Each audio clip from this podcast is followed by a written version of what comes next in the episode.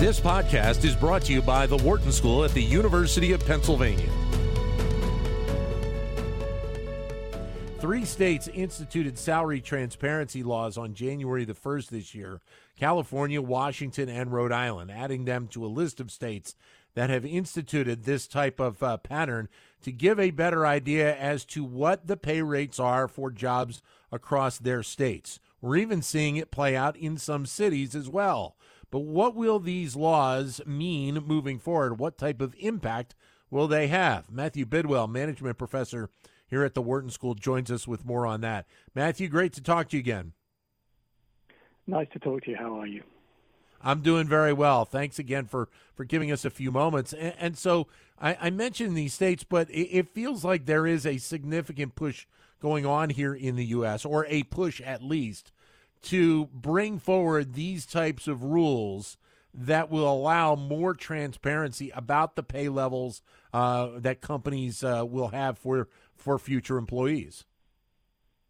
Yeah, I mean it's a it's a like you say, it is kind of we're seeing this wave. Um, and one of the interesting things also with with remote work, um, a lot of these laws have effects that go beyond state boundaries because when I recruit, it's you know, I might be recruiting in Nebraska, but if I end up with a remote worker in New York, then I start to be subject to some of these things. And so it's affecting employers um, all over. It, you know, the background, I think, is around issues, particularly of gender equity. So people have been very concerned about kind of the, the way that women's pay is, depending on the numbers that you um, look at, kind of 20 ish percent lower than men's pay. Um, yeah. One of the things people look at is kind of is this differences in negotiation, and so we had over the last five years a lot of bans on employers asking for salary histories during negotiations. The idea was that um, that that would kind of perpetuate kind of reduced bargaining power. If you weren't paid well in your last job, you could continue to be penalized. Um, this is a new take on it, um, suggesting that the more you know about what pay you can expect, the better prepared you're going to be to negotiate going in.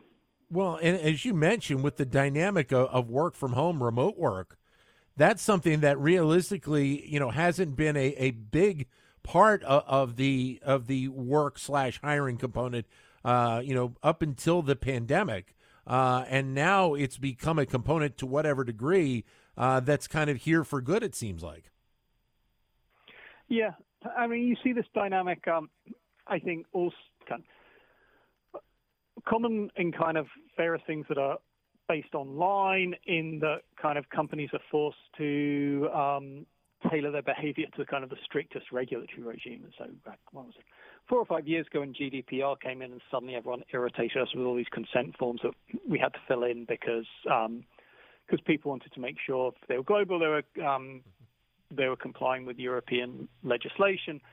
Similarly, I think kind of we're now starting to see this show up in elements of employment as it's becoming less clear where your people are employed. I think mm-hmm. companies are getting a bit more sensitive to the fact that employment laws in one state can affect them elsewhere. How many states do we have currently that, that have this type of transparency law in place? And should we expect to see more states looking to try and bring these measures forward in the years ahead? I'm afraid I don't have the number off the top of my head. Um, they're reasonably new. Um, I when you see a wave like this, you're never quite sure where it's going to break. So yes, I would expect to see this continue um, over the next few years. Um, and it's, I mean, I think it's a good thing always struck me as pretty weird. I remember a few years ago looking at kind of job postings, and I think about fewer than 20% actually stated how much you would expect to pay. And it always struck me as very strange. You know, we talk about the joy of markets and how efficient they are and all those sorts of things. There aren't that many markets where nobody bothers to post prices, right? You'd be a little annoyed yeah. if you went into the supermarket and they didn't tell you how much anything was going to cost until you got to the um, cash register. Whereas traditionally with employment has been you apply for the job and it's only after you get the job that they start talking about how much they're going to pay you. Um, and so I think I'm quite happy to see this. Um, I mean, I, I think there is some evidence that it does help reduce um, gender pay gaps. Um, but I think more broadly, just in terms of enabling people to make informed choices about yeah. where um, where they should be working um, and kind of what jobs might be rewarding and, and what don't. It makes labour market search a lot easier. Um, one of the things I found interesting, just just looking at some of the debates on this, is you know when New York put it into practice, for example, kind of some of the pushback was from kind of small businesses saying you know, we can't necessarily afford to compete with um, with some larger firms on pay, and so if we're forced to yeah. post exactly how much we're paying, um, then it's going to put us at a disadvantage. Uh, on the one hand, you have to feel for those business owners. On the other hand, I'm not sure as a matter of policy we want to kind of be be supporting people um, whose competitive advantage is offering low wages. Um, so, on balance, I think it's something we should be quite happy to see continuing. Well, th- then I ask you to kind of expand on that. Then, what do you think the impact is by having these rules on the companies themselves as they move forward? Um, I mean, I think one of the things that you're seeing um, people in this area saying is it it forces companies to be a bit more systematic about how they pay people. So if traditionally we have um, you know, we just come up with a number whenever we've hired somebody. And so we mm-hmm. end up with kind of very disparate pay levels. Um, that starts to be a little bit awkward when we're forced to start publishing pay ranges and those sorts of things. Um, I think over the last 40-ish years, you've seen a move, which makes me sound terribly old, but you've seen a move gradually away from kind of this post-war idea of you, you pay for the job. So yeah. you're worth the job you're doing, and so the job basically determines the pay. And kind of there was a shift away from that much more to kind of individualized pay, mm. um, which kind of makes some of these negotiations a bit easier. It it works well when nobody knows what anybody else is getting paid. Mm. Um, but you know, when we see different people in the same job being paid radically different amounts, which aren't necessarily tied to their performance, um, that gets quite awkward for managers.